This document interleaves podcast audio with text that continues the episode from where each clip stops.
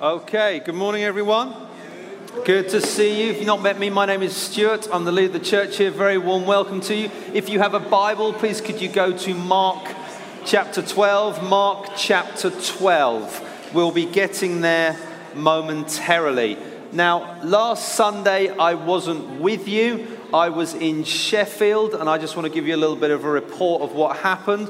The reason I was in Sheffield was I was visiting Emmanuel Church there, which is a new church plant uh, right, that meets right in the middle of the, the city centre in Sheffield, right near one of the universities. And uh, the leader of the church is a guy named David and his wife Jude. They actually uh, they went out from Oxford to go plant the church in Sheffield. Uh, and I've known Dave for a number of years because we're part of the same movement of churches, the Catalyst Network and I meet with him and a bunch of other church leaders every several times a term. And so I've got to know him. And so him and his wife and a small team moved from Oxford to plant the church in Sheffield. Um, but they made all their plans and then COVID happened. So they're the only church I know of that started during a global pandemic. Their first meeting was online and they met online exclusively until they, the restrictions were lifted, and then they're now meeting in person um, right in the heart of Sheffield. And um, Dave, a few uh, weeks ago, got very ill with gallstones. He went into hospital for a procedure uh, to remove the gallstones, and when that happens, they said there's a one in a hundred chance that you could develop some secondary conditions, some pancreatitis out of this. He was one in a hundred. So he then got pancreatitis. He then had to have his gallbladder removed, which happened on Wednesday. And in the midst of that, when he was suddenly taken out and ill for weeks and weeks and weeks, the call went out and said, Can people please help and cover some preach slots? Which is why I went up there just to cover a preach slot for him to help out the church. So I went there. It was a fantastic time. They were a lovely bunch. Um, I felt particularly old there, even though I clearly am not because they have a whole host of students. And I was chatting to a couple of them at the end and just talking to them. And I had this suddenly sense of, as I was chatting to these students at the end, saying, I am old enough to be your dad. And it was just like I wanted to sob quietly. But they were lovely, they were friendly, they were having a great time. God is really blessing them there. And it was a privilege to go and just be part of their meeting to preach and just to hear and see what God is doing there. So it was great. But what I'd love to do is to pray for the church just now, just to lead us in a moment of prayer. Um, I spoke to Jude, who is Dave's wife, at the end of the meeting and said, Just how are you doing? And she just said, I'm exhausted because basically having her husband knocked out for weeks at a time, they've got two small boys, and just trying to then manage leading the church, and everyone's rallied round. But she just said, It's been relentless, and I am just exhausted, and I'm ready to have my husband back. Um, and so I just like to pray for them as a church to pray that God is what God's doing there. It will multiply in their work and that God will bless them even though they've been through these trials and suffering. So, can we do that? Well, if you want to just bow your heads, I'm going to pray. Lord Jesus, we thank you for your church. We thank you for your church family. We thank you that we are just one small congregation here. There are many, many congregations meeting around this nation this morning. And we pray for your blessing on them. We pray particularly for Emmanuel Church in Sheffield. We pray that you would bless them. You would continue to grow them. You would continue their ministry among students, particularly at the university. We pray for Dave and Jude. Lord God, we pray you would heal him you would raise him up. There would be speedy recovery from his gallbladder removal, Lord Jesus. And we pray that you restore him to health, that he may lead your people and fulfill his calling, your calling on his life. And God's people said, Amen. Amen. All right, we're in Mark's gospel. So we have reached the final part of Mark's Gospels, chapters 11 to 16, where Jesus has, has gone to Jerusalem. And he has predicted three times in earlier chapters that he will be rejected, he will suffer, he will die, but he will also rise again. In this section, we've seen him enter Jerusalem as the messianic king. On Palm Sunday, go particularly to his temple, where the presence of God was to dwell in the Holy of Holies, and Jesus, as God Himself, has returned to the temple, but He has found the temple and the temple system barren, like the fig tree. It looks like it should bear fruit, it's in leaf, but there's nothing there. It is corrupt, and He has pronounced judgment on it because it is not honoring the calling to be a house of prayer for the nations um, of the world. He has, his, has, had, he has had his authority tested and challenged by the religious authorities at the time. And he told the parable of the son who was going to come and die, and then they would be thrown out of the vineyard, and the vineyard represented the nation of Israel, and said, actually, it will be given to others, again, pointing to the nations. And so there's in a season of conflict. And for the rest of this chapter 12, we'll look at a section today, and then another section Jeremy will take after the fun run. We will see this, this um, conflict between the religious authorities continue. And so we've got the passage that's going to be read. Jeremy, you read? Ready? Okay, we're going to have some slides. It's going to appear. Please follow along. Three, two, one, off you go, Ben. And they sent him to some of the Pharisees and some of the Herodians to trap him in his talk. And they came and said to him, Teacher, we know that you are true and do not care about anyone's opinion, for you are not swayed by appearances, but truly teach the way of God. Is it lawful to pay taxes to Caesar or not? Should we pay them or should we not? But knowing their hypocrisy, he said to them, Why put me to the test? Bring me a denarius and let me look at it. And they brought one.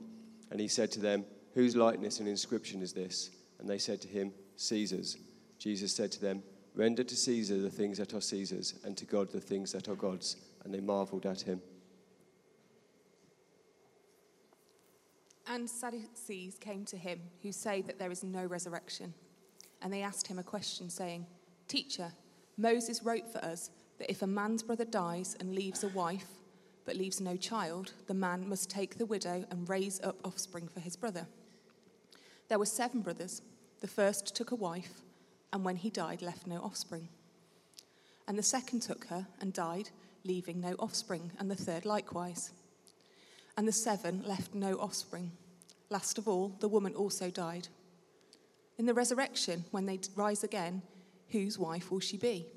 For the seven had her as wife. Jesus said to them, is this not the reason you are wrong? Because you know neither the scriptures nor the power of God. For when they rose from the dead, they neither marry nor are given in marriage, but are like angels in heaven. And as for the dead being raised, have you not read the book of Moses in the passage about the bush, how God spoke to him, saying, I am the God of Abraham, the God of Isaac, and the God of Jacob. He is not the God of the dead, but of the living. You are quite wrong. And one of the scribes came up and heard them disputing with one another, and seeing that he answered them well, asked him, Which commandment is the most important of all? Jesus answered, The most important is, Hear, O Israel, the Lord our God, the Lord is one. And you shall love the Lord your God with all your heart, and with all your soul, and with all your mind, and with all your strength. The second is this you shall love your neighbor as yourself. There is no other commandment greater than these. And the scribe said to him, You are right, teacher. You have truly said that he is one, and there is no other beside him. And to love him with all the heart, and with all the understanding, and with all the strength, and to love one's neighbor as oneself, is much more than all burnt offerings and sacrifices. And when Jesus saw that he answered wisely, he said to him, You are not far from the kingdom of God. And after that, no one dared ask him any more questions. Okay, fantastic. Thank you.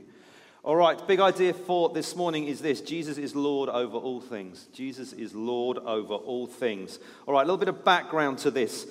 We need to talk about the Sanhedrin. The Sanhedrin were the religious and civil authority in Israel. They were a group of 71 uh, that was made up of three sort of subgroups, which were the Pharisees, the Sadducees, and the scribes. And if you've noticed what we've just read, there were three groups mentioned the Pharisees, the Sadducees, and the scribes. And what they've come to do, the Sanhedrin represent the religious authority that Jesus is in conflict with. Jesus has pronounced judgment on that whole system with the cursing of the fig tree and said actually that this will be turned out this vineyard and given over to others. And these people, they don't like Jesus and they are against Jesus. So it says they've come to him. And the very first bit, when it says, verse 13, and they, that would be a reference to the Sanhedrin. They sent their groups to test Jesus, to talk to him, to try to trap him, to try to trip him up, to try to discredit him. And they come one after the other. So there is a relentless attack on Jesus by the religious authority represented by these three groups. And it says the Pharisees came first to ask him with a political question on taxation. Then you have the Sadducees come, they ask him a religious question on the resurrection. And then the scribes finally come and challenge him on life itself, on what is our priority, what is our ultimate goal in life. And each time they come to him, they call him, uh, call him teacher, which recognizes his authority that he's had, but their actually ultimate goal is to try to discredit him and trip him up. So the first thing is the test of the Pharisees. And they come to him and they ask him a political question. They ask him a political question, and it was they were sent to him and they come with him to seek to trap him. And that word there, trapping, is, it talks about, it, the sense is a violent pursuit. They are pursuing him as if one pursue an animal to trap them and to kill him. So that's what they're after. And so they come, and it says the Pharisees come, but they also come with the Herodians. Let's explain these two groups. The Pharisees were religious purists, they wanted to faithfully follow God's law. And they wanted to be as close to God as they could by following his law and remaining ceremonially and ritually clean, and therefore rejecting anything that was unclean. So that's what they were. The Herodians were another political group, and they were related to Herod Antipas, who was the ruler there under Rome. So they were collaborators with Rome. And so you've got the Pharisees on one side, who wanted to be a pure Israel, follow God's law. They hated Rome. And then on the other side, you've got the Herodians, who were collaborators with Rome, but yet the enemy of my enemy, enemy of your, what's it? The enemy of my enemy is your enemy? We're together. They both gang up on Jesus, who normally they wouldn't be together, but they both come to Jesus with their different political agendas, but they are united against a common enemy. And despite their insincerity, where they come to him all flattering, we know that you're true, you don't care about anyone's opinions, you're not swayed by appearance, which ironically is true. They just weren't saying it in a very kind way because of their motives. And they ask him a question about taxation. And the tax they're referring to was one that was introduced in 86 by the Romans and was hated by the people of Israel.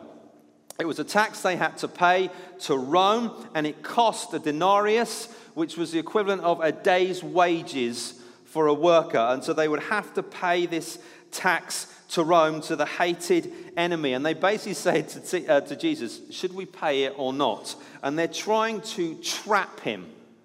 They're trying to him because Jesus was, if he says, uh, Yes, we should pay it, suddenly he can be discredited. You're not a true Israelite. You're not a true follower of the law or, or the temple because you're saying we should give our money to Rome. They're the hated oppressors. If he says we shouldn't pay it, he can be charged with sedition as a rebel speaking out against Rome, and though there's only one word to describe the people who oppose Rome dead. Because that's what Rome did to them. And so it's like, we can discredit you as anyone people, people should listen to, or we can get you killed by the Romans because you're stirring up rebellion. And that's what they did. So that was the question they came to Jesus. Jesus knew their hypocrisy, knew what they were trying to do, and he will not be trapped by their questions. And so what he does, he says, Can you give me a coin? which is what we don't see in our Western readings. We don't see the irony of this. He says to them, Give me one of the coins, which is the ones you need to pay the tax. The coin was a, a denarius, and on the coin it bore an image of Tiberius Caesar, the ruler, the, the, the object of their hatred. This is the one who we've got it. And it says on there, it said, Tiberius, son of divine Augustus Caesar. So they had a coin in their possession with an image of a false god on it. And these were the people who were meant to follow God and, and honor the law. And so they had this coin in their hand. And Jesus takes the idea of images, image and uses it against them. And he says, actually, on this coin, there is an image. And so you give to the, the coin to the person whose image is on the coin. It's their coin. And it was the image of Caesar. So he says, You pay Caesar the tax because it's his image on the coin. That's who you pay it to. And by that, Jesus is acknowledging that there is human government and that we are under the authority of our government. But with that word image, as Christians, we know our Bible. Where does the word image come up for us? Think Genesis. Where is the ultimate image? Well, the ultimate image is in us because we bear the image of God. We bear the image of God. And actually, what Jesus is saying is actually, well, you give to Caesar what's his, which is a coin with his name on it, but you give to God what's God. And what's that? That's yourself because you bear the image of God. He is the higher and He is the greater authority. He is ultimate authority even over governments. So just paying a coin to Caesar, that's fine, but ultimately you give yourself to the greater authority, the greatest authority, which is God Himself. And Jesus undermines their thinking. For them, Rome was the enemy. Romans were to be killed, they were to be despised. If they could have a rebellion, with the Messianic king come, they would kill all the Romans and kick them out. But Jesus didn't come to kill Romans, he came to save them. He came to save them. Go to the end of Mark's gospel. Who's the first person to confess that Jesus is the Son of God? Roman centurion at the foot of the cross. And so Jesus has said, This house should be a house of prayer for the nations. And the vineyard is going to be given to others, he's already predicted. And when we get to chapter 13, he'll talk more about that.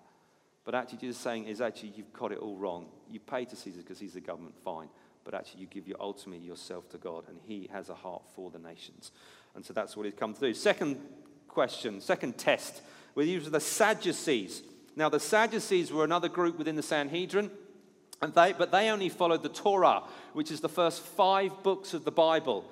They thought the rest of the Old Testament, as we understand it, that wasn't worth it. It was just the first five books of the Bible. And they, do not, they didn't believe in the supernatural, they didn't believe in angels, they didn't believe in demons, and they didn't believe it affirmed the, re- the resurrection from the dead because it wasn't written about um, in the Torah. Which means when you look at what their question was, you can see the hypocrisy even in their question.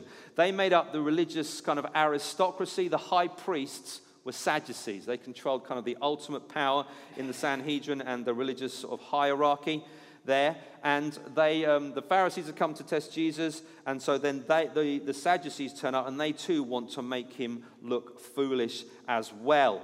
And so they ask him a religious question. They, they put this ridiculous scenario about someone marrying someone and they die, and then the brother has to marry them, and he dies, and then the next brother, and, they, and there's like seven brothers and then, so what happens in the resurrection? And this is the question is based on the concept of Levirate marriage, which we find in uh, Genesis and we find in Deuteronomy. And let me explain. Levirate marriage was a practice whereby a man was obligated to marry a childless widow of his brother in order to preserve the name and memory of his deceased brother and to ensure the establishment of his deceased brother's property, inheritance, and family. What's that about? Well, it was a cultural thing. For them, in the land of Israel, the land was everything. The land had been promised to Abraham, conquered by Joshua. They lived in it, and it was then divided up and given to families, and it was to be kept in family lines because it represented your inheritance from God, it represented your wealth and everything you had. You had to hold on to your family. If you remember when we looked at the story of Elijah, and there was Naboth, who was a righteous man, and King Ahab come and said, I want your vineyard. Naboth said, No, because this is my family inheritance. I cannot give it away. That was his motivation. And then Jezebel, he gets murdered. And it's why judgment fell on the house of Ahab so severely. It's that you've taken someone's family inheritance. And so this is the same idea. It's actually, if someone marries and then they die and there's no children, there's no one to pass it on to, so the line has to be continued. It's why the brother, the unmarried brother, would then marry them. And even in the line of Jesus, this happens at least twice that we know of. Tamar is one in Genesis. The other one, the really famous one, the book we've looked at, is anyone? Ruth.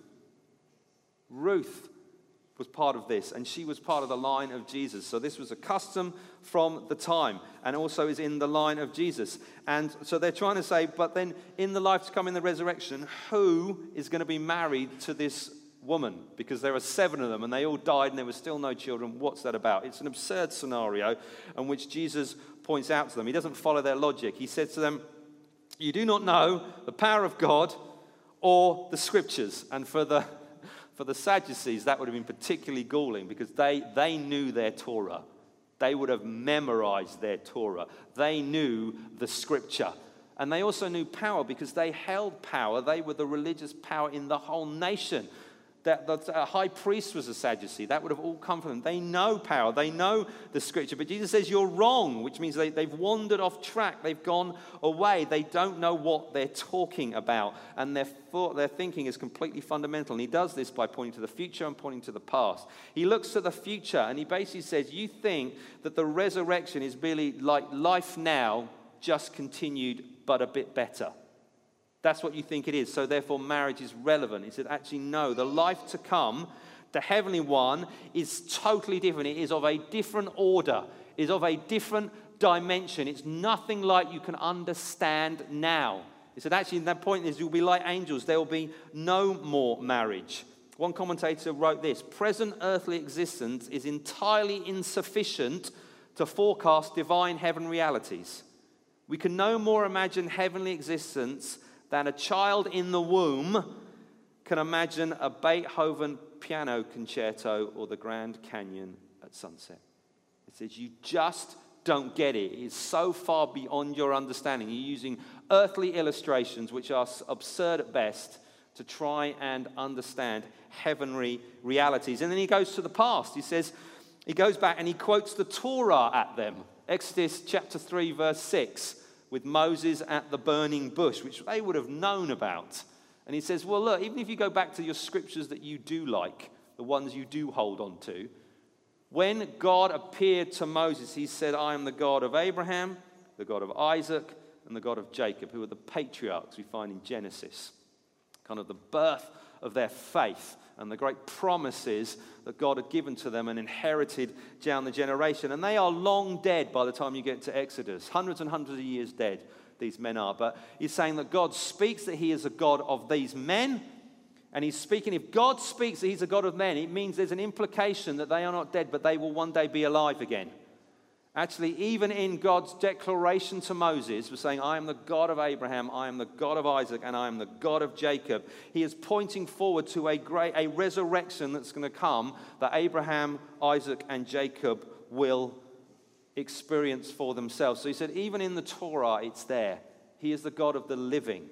He is not the God of the dead is the one that you worship. And actually, so the resurrection is right there. And the great irony, it said, is that Jesus himself, as he is speaking to them, is the ultimate evidence of the resurrection. Because what's going to happen in a few days' time?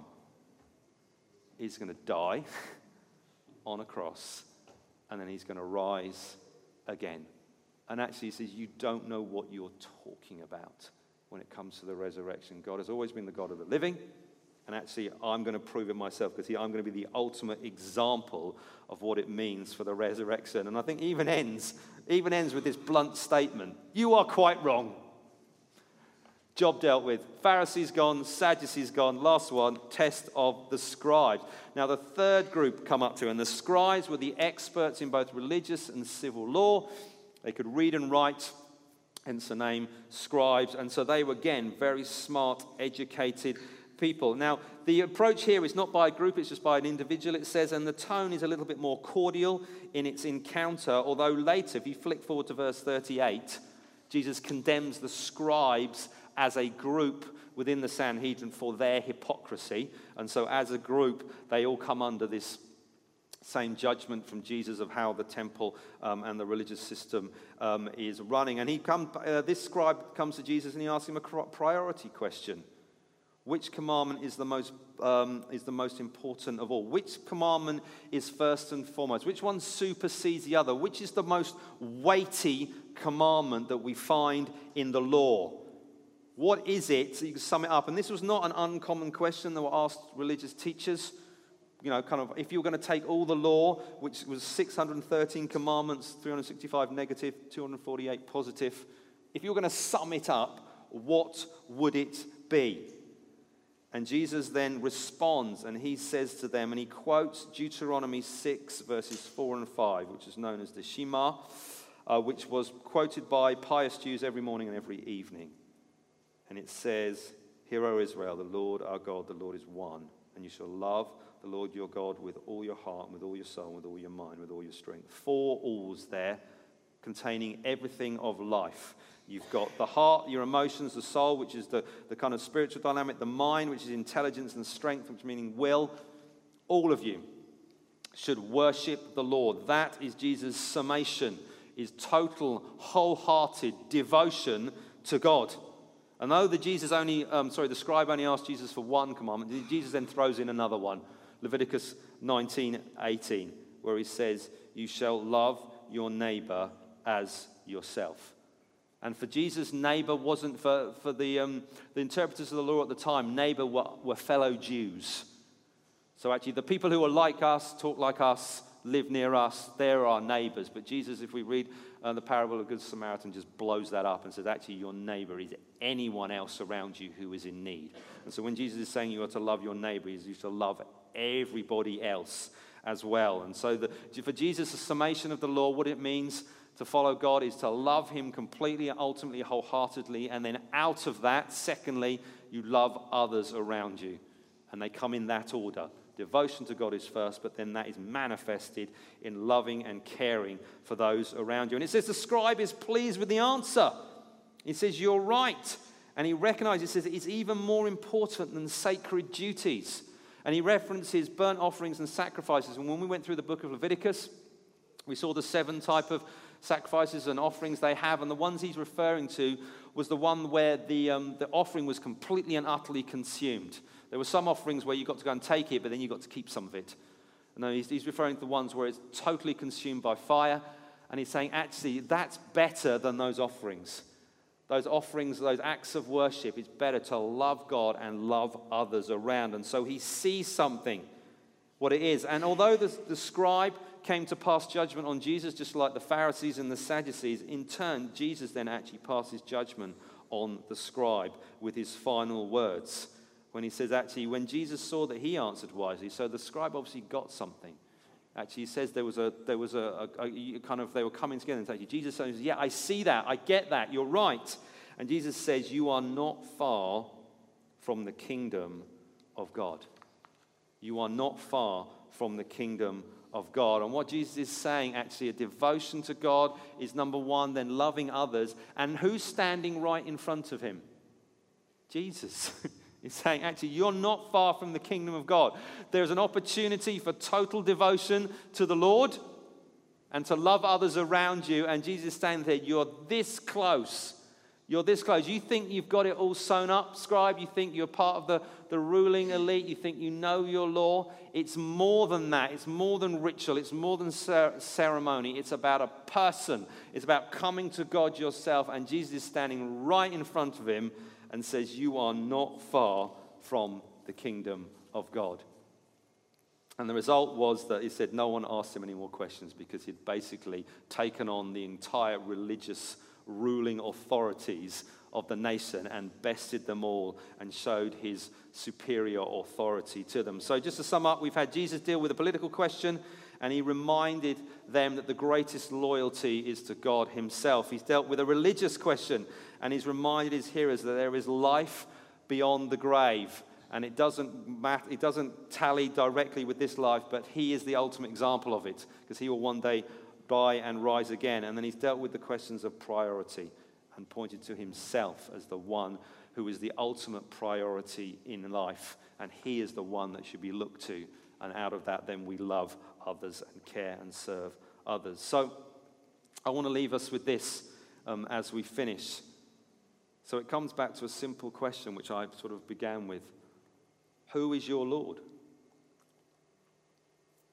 Who is your Lord? Because these three groups, representing the kind of the leadership of the nation of Israel, came to Jesus to confront him, to test him, to trap him. For them, Jesus most definitely wasn't their Lord. He was an obstacle to be overcome. He was a threat to be neutralized. He was, he was someone to be destroyed. And what we've been asking you over the past few weeks, what Mark's gospel's been asking you, what even Melanie spoke about last week, hashtag not my king, what's been coming out in our times of worship together about bowing down. It's this ultimate question who is your Lord? And the message of Jesus is repeated again and again throughout the gospel. When I went up to Sheffield, I took them back to Mark chapter 1, verse 1 the beginning of gospel, Jesus, who is the Christ, the Son of God. That's what it's all about. That's what it comes back to. That's what we are to look to. That is who we are to put our focus on. He is the Lord. He is the one who has come to earth as God the Son. He is the one who has ultimate authority to pronounce um, his will and his way and his kingdom that has come. He is the one who can pronounce judgment on corrupt practices that are not fulfilling the word of God. He is the one who alone deserves our loyalty and devotion. He is the one who gets to define what this life and the next life will look like. He is the one who we are to look to as Lord and Savior over everything. He is the one who was and is God. And we are called now, like the Pharisees and the Sadducees and the scribes, to respond to that. And the question is, how are we going to respond to that? And so let me just throw some stuff out at you, make some questions of you. Where do you go with your questions? The, Pharisees, Sadducees, and scribes, they had bad motives, but they came to the right place when their questions needed asking, didn't they? They came to Jesus. Their motives sucked. What they were trying to do wasn't great, but they still came to him. If you've got questions about who Jesus is, where do you go? Come to church, come to His Word, come to His people, ask them. We do Alpha courses and the like. We have our Sunday preaching here. Come to God with your questions of where, what you think life's about. He's the one that you need to ask. What about the future? It is one of the most vital questions that you will ever be asked. What happens when you die? Because you are going to stand before the Lord of heaven and earth, who is the risen Christ who died in your place for your sin and rose bodily from death, victorious, ascended into heaven, sent his spirit on the church, who've been sent out down the generations to proclaim his message over and over and over again. And he has called all men, all women, to respond in faith to him, to repent, to turn of their sins, and say, I will trust and follow you, and give my life to you, and love you with all my heart, soul, mind, and strength. I will recognize you as God as my ultimate authority because I bear your image. I was made in your image and I will devote myself to you. And so, if you're not a believer here, if you are a believer and you don't, you try and put off those questions, ask those questions because where you stand at the end, in the future, in the resurrection, should define how you live your life now. Because that's, that's coming to all of us and we don't know when and we don't know where, and it can be sudden and unexpected or it can be long and expected, but it still all ends the same way. So, what about your future? Where are you going? Who are you going to stand for when you die? How are you going to respond? Because the reality, standing before a holy God, we've got nothing to stand on. Our righteousness will not match up, but unless we bear the righteousness of Christ, which is perfect. And so we need to respond in faith to Him. What about your priorities in life now? How are you living your life now? If you line yourselves up with those, love the Lord your God with all your heart, soul, mind, and strength, love your neighbor as yourself. What are your priorities here? Because the reality is, we live in a culture that seeks to squeeze us, guide us, push us into its mold, not the mold of a servant of Jesus. And so we're constantly in being in a battle to keep our priorities square to actually keep Jesus as ultimate and not allow other things to come in. How are you doing in reading your Bible and prayer? Because that's how we learn about God, that's how we speak to Him. How are you doing in God's community with His people, connecting them through we have our life groups to just help with that? How are you connecting with God's people and learning and growing with them? Many of us have children here. What are you doing to teach and train your children in the ways of God? Are you spending more time focusing on other things, their physical development, their sporting achievements, their educational things, than their spiritual development, which will last into eternity? Everything else is meaningless and will end by comparison. What are you doing? Me uh, and Mel, we've had to, we've had some of these conversations because it's been a provocation for weeks. What are we doing?